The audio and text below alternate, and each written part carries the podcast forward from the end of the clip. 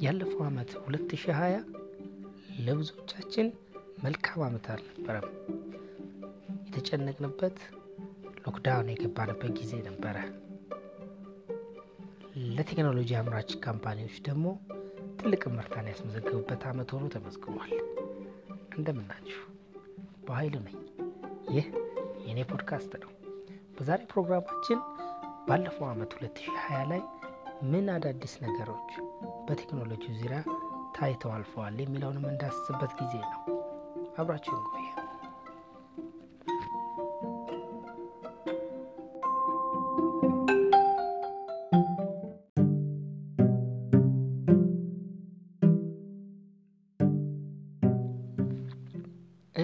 ናችሁ? እንዴት ከረማችሁ?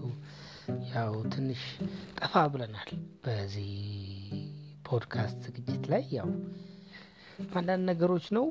ዛሬ ግን አንድ ነገር ለማየት ወደድን። ማለት አምና የ2020 በፈረንጆች በፈረንጆቹ 2020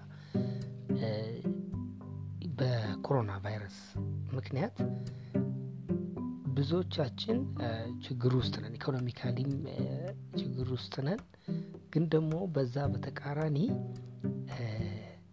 እነዚህ በቴክኖሎጂ ዘርፍ ላይ በተፈጠሩ ፈጠራዎች ዓለም ከበፊቱ በተሻለ ቴክኖሎጂ ምን ይዞልኝ መጥቷል የሚለውን እንዲገነዘብና በተግባር ደግሞ በብዛት እንዲጠቀመው እስከ አስገዳጅ ሁኔታ ደርሶ እንዲጠቀሙ የሆነበት ዓመተ ምህረት ነው። ስራዎች ቤት ውስጥ መሰራት እንዲችሉ የሆነበት ዓመት ነው። ምክንያቱም lockdown በመታዘዙ ምክንያት ብዙዎቻችን ከቤት ባለመውጣታችን ምክንያት ስራዎቻችንን ከቤት ነው የምንሰራው። ብዙ delivery እንደነ አማዞን አይነት delivery ዎች በጣም hit ያደረጉበት ዓመተ ምህረት ዓመት ነበረ። ያ የሆነበት ምክንያት ብዙዎቻችን ከቤት ሆነን ቀጥታ online shop በማድረጋችን ምክንያት ነው። እዚህም ኢትዮጵያ ውስጥ በቴክኖሎጂ ብዙ እመርታዎች፣ class ኦች በዙም ዙም የአመቱ ምርጥ app ተብሎ ተሸልሟል። ያው ዙም bombing ቢኖርም በኋላ እናየዋለን። ግን ከነ ስካይፕ በተሻለ የአመቱ ምርጥ app ተብሎ የተሸለመበት ጊዜ ሆኗል ዙም። so ዛሬ ምንድን ነው ፕሮግራማችን? ይህን ፖድካስት የምናደርገው በሁለት መልኩ እንከፍለዋለን። like episode ኦቹን ሁለት እናደርጋቸዋለን። የመጀመሪያው የሚሆነው አጠቃላይ overall ምን ተካሄደ በ2020 በቴክኖሎጂ ዙሪያ ምን ተካሄደ የሚለውን የምናይበት ፕሮግራም ይሆናል። የአንድ ሀያ or ሀያ የሚደርሱ አካባቢ event ኦችን ወይም የቴክኖሎጂ ዜናዎችን አንስተን በነዛ ዙሪያ የምናወራበት ይሆናል ማለት ነው። ሁለተኛው episode የምናደርገው ምንድን ነው? እነዚህ breakthrough ቴክኖሎጂዎች የምንላቸው አሁን ላይ በጣም emerge አድርገው በሀያ ሀያ amazing የሆኑ ወይም ደግሞ ጂያን ትልቅ ትልቅ ዓለም ላይ ትልቅ ተጽዕኖ ያሳድራሉ ተብሎ ምርምሮች፣ የቴክኖሎጂ ፈጠራዎች ብለን የምንከፍላቸውን breakthrough ቴክኖሎጂዎችን እናያለን ማለት ነው። ስለዚህ በሁለት የምንከፍል ይሆናል። የመጀመሪያው event ኦችን የምናይ ይሆናል፣ news ኦችን የምናይ ይሆናል። በሁለተኛው ደግሞ አስር የተመረጡ breakthrough ቴክኖሎጂዎችን በሀያ ሀያ የምናይ ይሆናል። አስተያየት ሀሳባችሁን voice አድርጉልኝ። ጥያቄዎችም ካላችሁ በተመሳሳይ voice message አስቀምጡልኝ። እነሱን ወደፊት የምንመልሳቸው ይሆናል። so አብራችሁን ቆዩ፣ የትም አትሄዱ።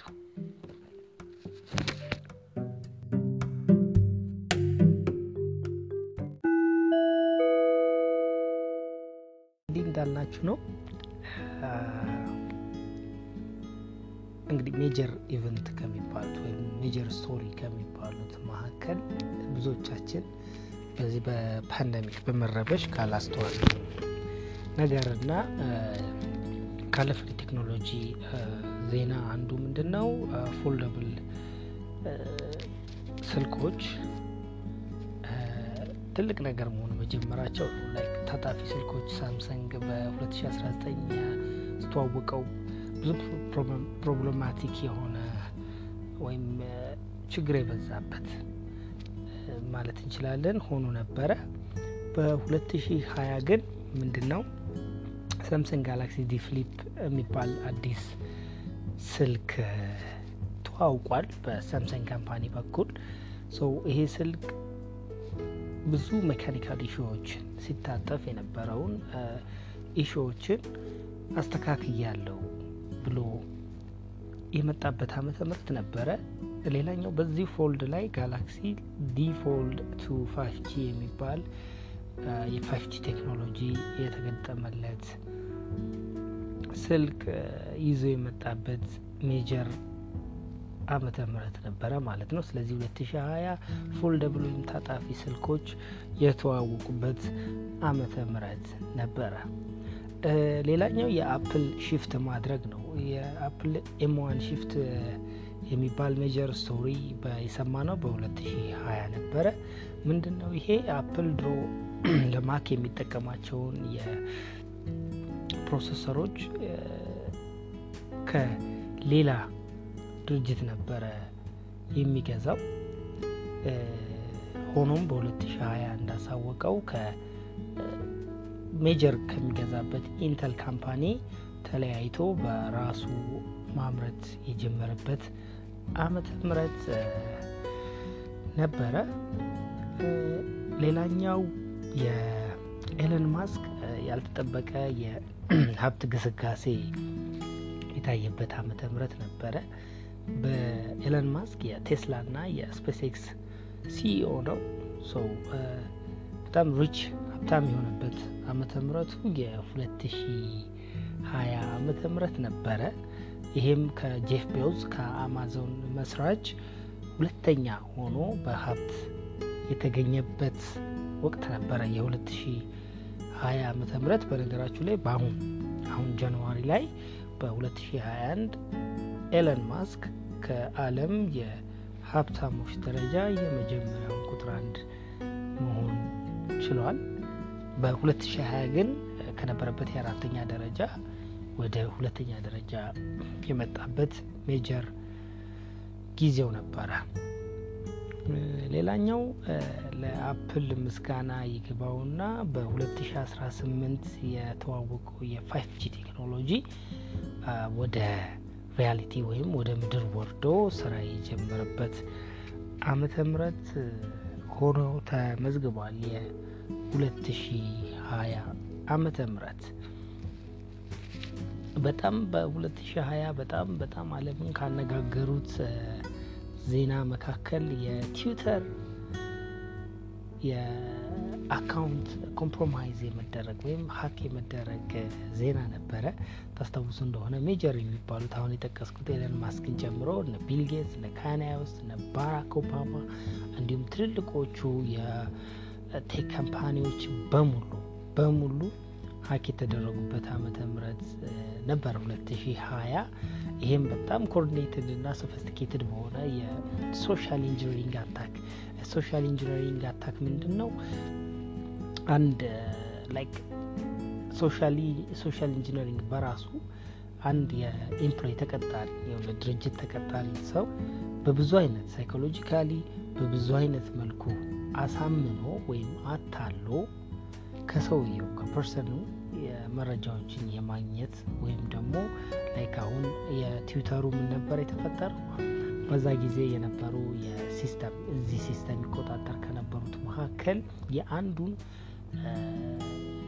ተቀጣሪ access በማግኘት ነው የእነዚህን ሁሉ ታዋቂ ሰዎች account hack መደረግ የቻለው እና የ Bitcoin scam የተለቀቀበት ቢትኮይን ይህን ያህል ብታስገቡ ይህን ያህል reward እናደርጋቸዋለን ወይም giveaway ያለ በሚል በጣም ብዙ ሚሊየን ዶላር የተዘረፈበት ዓመተ ምህረት ነበር የ2020 ዓመተ ምህረት። ያው ሌላኛው ቅድም እንዳልኳችሁ የ SpaceX ወይም እንግዲህ የኤለን ማስክ ነው ብናነሳው ኤለን ማስክ SpaceX ከናሳ ጋር በመተባበር SpaceX የሚባል የሳተላይት ፕሮጀክት አለው። አሁን የመጀመሪያውን ሙከራ አድርጓል። እሱ የሚለው በ2026 ዓመተ ምህረት ሰዎችን ወደ ማርስ እና ወደ ጨረቃ ቢያንስ ቢያንስ በቀን መቶ ሰዎችን አጓጉዛለሁ ብሎ የጀመረው አንዱ ፕላን ነው። ይህም ፕላን የመጀመሪያውን phase execute አድርጓል። በ2020 የመጀመሪያውን በግል ከቻይና እና በናሳ የተቆጣጠሩትን እንዲሁም የሩሲያም አለበት የነበረውን የ space ሳይንስ ኤለን ማስክ ብቻውን የግል የመጀመሪያው SpaceX የሚባል ድርጅት አቋቁሞ ሙከራ ያደረገበት ዓመተ ምህረት ነበረ። ሌላኛው የአማዞን dominance የታየበት ዓመተ ምህረትም ነበረ። እጅግ እጅግ እጅግ ከሚታሰበው በላይ አማዞን profitable የሆነበት ምህረት ነበረ። አማዞን ለኮቪድ 19 ብቻ ከእሱ ጋር ለተያያዙ ወጪዎች ከሁለት ነጥብ አምስት ቢሊየን በላይ ወጪ አውጥቶም ወደ ስድስት ነጥብ ሶስት ቢሊየን ትርፍ ያገኘበት ዓመተ ምህረት ነበረ። ከሶስት መቶ ሰባ አምስት ሺህ ሰዎች ብቻውን አማዞን የቀጠረበት ዓመተ ምህረት ነበር ሁለት ሺ ሀያ ዓመተ ምህረት ማለት ነው። በነገራችን ላይ ያው ከቤት ከመቀመጥ ተያይዞ የ gaming ትልቅ ዓመተ ምህረት ነበረ። like Xbox Series X እንደ Series S እንዲሁም PlayStation 5 በጣም ሽያጫቸው ትልቅ የደረሰበትና እንደውም የአቅርቦት ማነስ ተፈጥሮ ብዙ customer ኦቻቸውን ያጉላሉበት ዓመተ ምህረት ነበረ። በ gaming year ላይም ትልቅ ትልቅ የሆነ እመርታ የታየበት ጊዜ ነው። ሌላኛው በደንብ በዚህ አመት ይወጣል ተብሎ የተጠበቀ ዜና ማለትም developing ላይ ያለ ዜና ነው። ይሄ massive governmental hack ነው። government የአሜሪካ governmental institution ኖችን በብዛት hack የተደረገበት ዓመተ ምህረት 2020 ዓመተ ምህረት ነው። like እንደ Homeland Security፣ Commerce and Treasury አይነት ትልቅ የአሜሪካ የመንግስት ድርጅቶችን hack የተደረጉበት ጊዜ ነበረ። ይሄም የሆነው ከ SolarWinds ከሚባል የ IT software service software update በሚደረግበት ጊዜ በተፈጠረ የ malware ጥቃት ነው ተብሏል።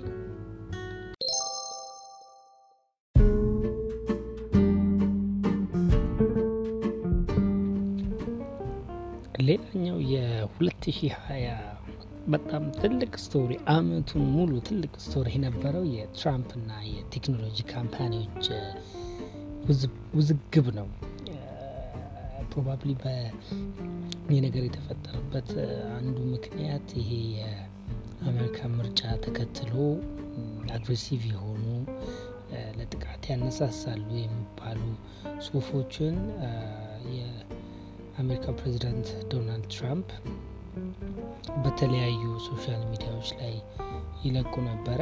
እነዚህ ነገሮች ደግሞ ከነ ፌስቡክ፣ ትዊተር አልወደዱላቸውም። ንግግሮቻቸውን ban እስከ ማድረግ account ኦቻቸውን ban እስከ ማድረግ የደረሱበት ጊዜ አለ። ብሎም ደግሞ ሀሰተኛ information አስተላልፈዋል ብለው ባሰቡበት ሰዓት ከሚጻፉት ሀሳቦች ስር ላይ ድርጅቶቹ false information claim ያደርጉ ነበረ።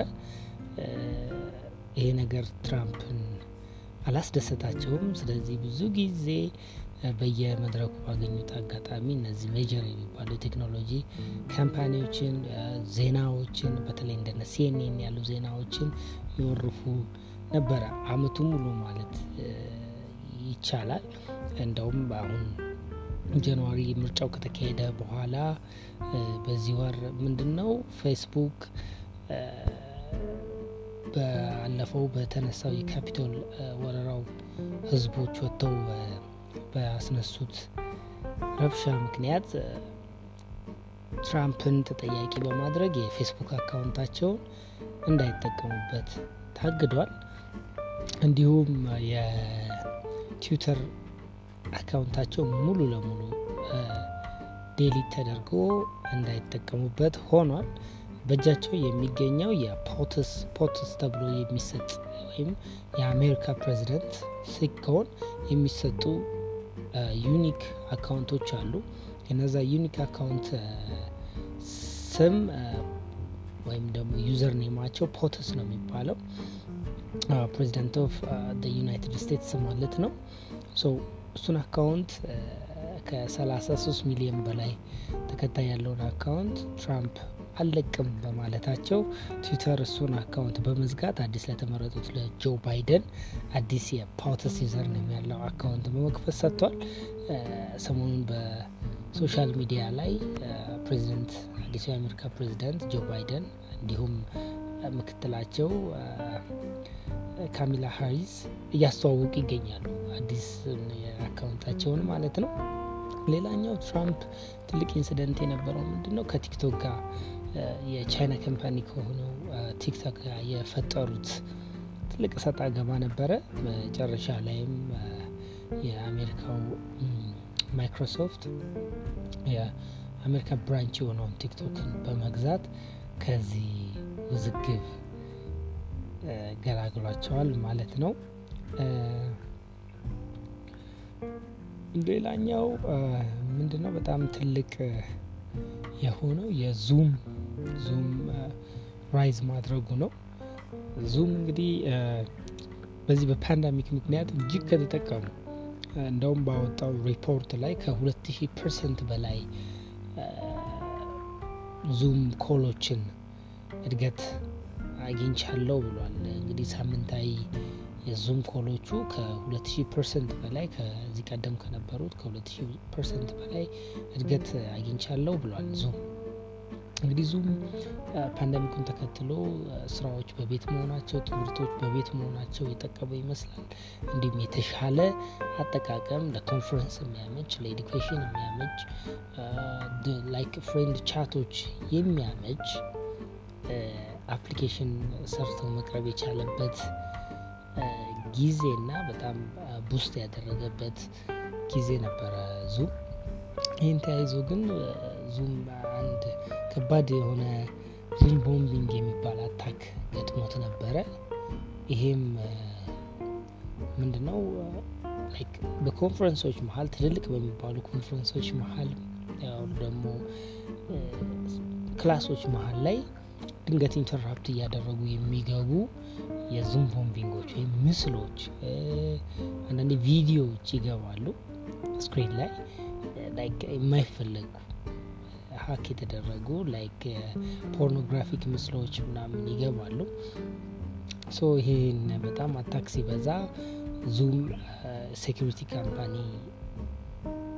በመዋዋል ይህን ነገር ማስቀረት ችሏል። አዲስ የ security company መግዛቱን ዙም ያሳወቀበትን ዓመተ ምህረት ነበረ። ሌላኛው እንግዲህ ምንድነው? የ misinformation ጉዳይ። It's not 2020 ብቻ አይደለም 2019 ብቻ አይደለም ወደፊትም 2021 22 ብቻ አይደለም። እጅግ ዓለምን ያስጨንቋታል ከሚባሉት ትልልቅ event ኦች እየተካሄዱ ካሉ misinformation ወይም ደግሞ የተሳሳተ መረጃ በ social media በዲጂታል ዓለሙ ላይ የመፈጠር ጉዳይ ነው። ሰዎች አሁን ወደ ዲጂታል ዓለሙ እየተገፉ ያለበት ሁኔታ ነው ያለው። በአስገዳጅ ሁኔታም ሆነ በፍላጎታቸው ከሚጋፈጧቸው ትልቅ influential ከሆኑ ማለትም negative influence ከሚያሳድሩ ነገሮች አንዱ misinformation ነው። የሆነውን ያልሆነን ነገር እንደሆነ ተደርጎ በብዙ አይነት ነገር ተቀናብሮ የሚቀርብበት ነው። እንደ deepfake አይነት ነገሮች አሉ። deepfake አሁን ማለት ቪዲዮዎች ተቀናብረው ያ ግለሰብ ሳይናገር ግን እንደተናገረ ተደርጎ በቪዲዮ like በፎቶ edit ተደርጎ Photoshop ተደርጎ እንደሚመጣው ሁሉ በቪዲዮ ደግሞ deepfake deepfake በሚባል ቴክኖሎጂ እስከ መምጣት የደረሱበትና እስካለመለየት የደረሱበት ሁኔታ ነው ያለው። ግን ከነዚህ misinformation ኦች በ2020 ምን ተፈጠረ ከሚባለው major misinformation ኦች መካከል የ five G ጉዳይ ነው። five G ኮሮናን ያመጣው five G ነው በሚባል እንደምታስታውሱት በብዙ ቦታ የ cellular equipment ኦች ሲቃጠሉ ቴክኒሽያኖቹ እንግልት ሲደርስባቸው ያየንበት አመት ነበረ። ሁለተኛው ደግሞ ቢልጌትስ somehow ኮሮና ቫይረስን ፈጥሯል። እንዲሁም chip በሰውነታችን ውስጥ ሊቀብር ነው በሚል ትልቅ ትልቅ ረብሻ የተነሳበት አመተ ምህረት ነበረ። በቅርብ በ2020 በቅርብ ደግሞ QAnon የሚባል የ conspiracy theory ዎች ተነስተው አሁን ፌስቡክ ban ማድረግ ጀምሯል። ትዊተር ban ማድረግ ጀምሯል። አብዛኞቹ social media ዎች ይሄንን hashtag ተጠቅማችሁ or ይህን ቃል ተጠቅማችሁ post የምታደርጉትን ነገር ban ማድረግ ጀምረዋል። QAnon የሚባል የ conspiracy theory ምርጃ ያደረገበት አመተ ምህረት ነው። ይሄ ምንድን ነው? በብዛት እነዚህ የሆሊውድ እና የዲሞክራቲክ elite ኦች የሚባሉት የሴጣን worshiper ኦች ናቸው ወይም ሴጣንን የሚያስመልኩ ናቸው በሚል አሁን በተመረጡት በጆ ባይደን እና በምክትላቸው ላይ የተነሳ የ conspiracy theory ነው። እና በጣም አሁን vast አድርጎ በጣም ብዙ ተከታዮችን አፍርቶ የነበረ theory ነው እና እነዚህን theory ዎች social media ዎች አሁን ban በማድረግ ላይ ይገኛሉ። ሌላኛው major technological ዜና የነበረው የ vaccine ወይም የክትባት የኮሮና ቫይረስ ክትባት ጉዳይ ነው። almost አሁን ወደ ክትባት ተገብቷል። ግን በ2020 ብዙ ሙከራዎች የተደረጉበትና ከነዛ መሀል አንዱ successful ሆኖ አሁን መሰጠት የተጀመረበት አመተ ምህረት ሆኖ አልፏል። 2020 የፈረንጆቹ ያለፈው አመት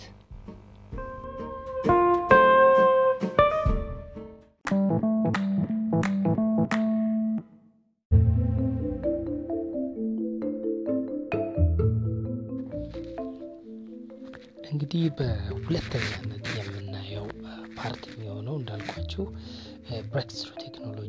ናቸው። ይህ ማለት through life ወደፊት በሚኖረን ህይወት ላይ ትልቅ ተጽዕኖ ያሳድራሉ ተብሎ እንዲሁም በቀጣይ የሰው ልጆች ህይወት ላይ መጠነ ሰፊ የሆነ ግልጋሎት ይሰጣሉ። not specific ሳይሆን መጠነ ሰፊ በሁሉም ነገር ውስጥ ገብተው ግልጋሎት ይሰጣሉ ተብሎ የተመረጡ በ2020 breakthrough ቴክኖሎጂዎችን ነው የምናየው። ከነዚህ መካከል አንደኛው satellite mega constellations የሚባለው ነው። ይሄ ምንድን ነው? high speed ኢንተርኔትን ለማግኘት እንድንችል ታስቦ ወደ ሳተላይት የሚመጥቅ constellation የሚፈጠርበት ሁኔታ ነው ያለው። ምንድን ነው ጥቅሙ? ለሴሉራል ኮኔክሽኖች ለዋይፋይ ሲግናሎች ሀይ የሆነ solution ይዞ ይመጣል የተባለው ይሄ ወደፊት ለሚታሰበው global connectivity ትልቅ አስተዋጽኦ ይኖረዋል ማለት ነው። በዛ ላይ የሚፈጠረው constellation mega የሆነ constellation ምንድን ነው? አሁን ካለው የሳተላይት ማምጠቂያ constellation የተሻለ ብዙ ሳተላይቶች እንዲመጥቁ የሚያስችል መሆኑ ነው። ያ ማለት orbit ላይ በጣም quick በሆነ way ሳተላይቶች እንዲመጥቁ ያስችላል ማለት ነው። እንግዲህ like እንደነ SpaceX OneWeb Amazon Telesat የተባሉ ድርጅቶች ይህንን result ለማግኘት እየለፉ ያሉበት አመት ሆኗል ማለት ነው።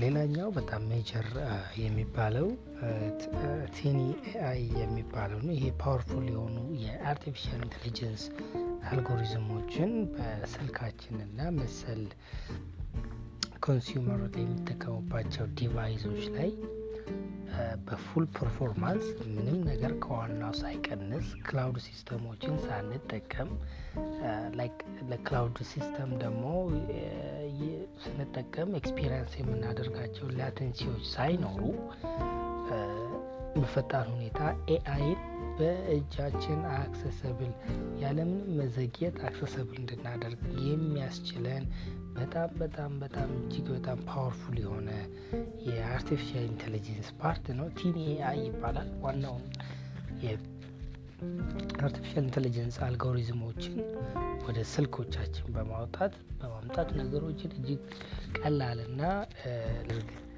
ቴክኖሎጂ ነው የተፈጠረው ቴክኖሎጂ ማለት ነው። ሌላኛው አንሀከብል ኢንተርኔት ነው። አንሀከብል ኢንተርኔት አሁን ያለን ኢንተርኔት ምንድን ነው? ለ vulnerable ነው ወይም እንደዚህ hack ለመደረግ ካሰራሩ የኔትወርኮች ግንኙነቱ ካሰራሩ hackable ለመሆን በጣም የተመቸ ነው እና የመጣው unhackable internet የሚባለው quantum internet ይባላል። like quantum computer እንደሚባለው በኢንተርኔት ደግሞ አብሮ quantum internet የሚባል ተፈጥሯል። ይህ እንግዲህ በ Delft University of Technology የወጣ ግኝት ነው። እንግዲህ ወደፊት ኢንተርኔታችንን secure ለማድረግ የምንጠቀምበት one of secure tunnel ይሆናል ተብሎ ይታሰባል። ሌላኛው digital money ነው።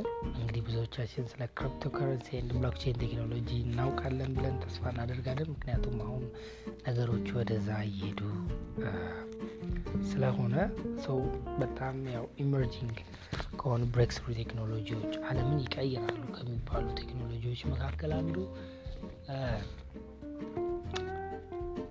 የ digital money ወይም የ crypto currency ነው። like የ fiat currency የምንለው ወይም physical cash አሁን totally እየወደቀ decline እያደረገ ያለበት ጊዜ ላይ ነው ያለ ነው።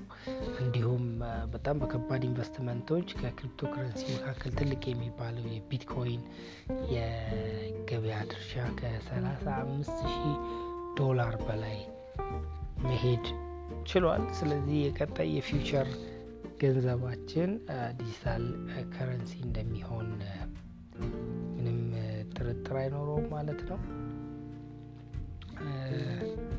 እንግዲህ እነዚህ breakthrough technology ዎችን በ MIT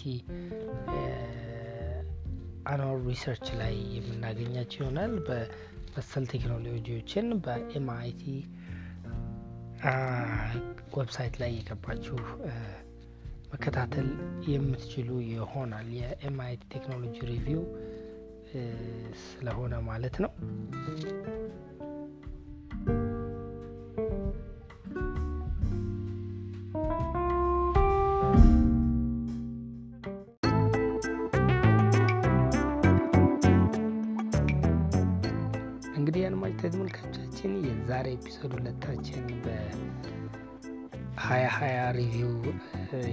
ይህን ይመስል ነበረ። የተወሰኑ መረጃዎችን እንደሰጠናችሁ ተስፋ እናደርጋለን። ይሄ የኔ ፖድካስት ነው። አዘጋጅቼ የማቀርብላችሁ በሀይሉ ነኝ። በቀጣይ ጊዜ በሌላ episode እስከምንገናኝ ድረስ ይመቻችሁ።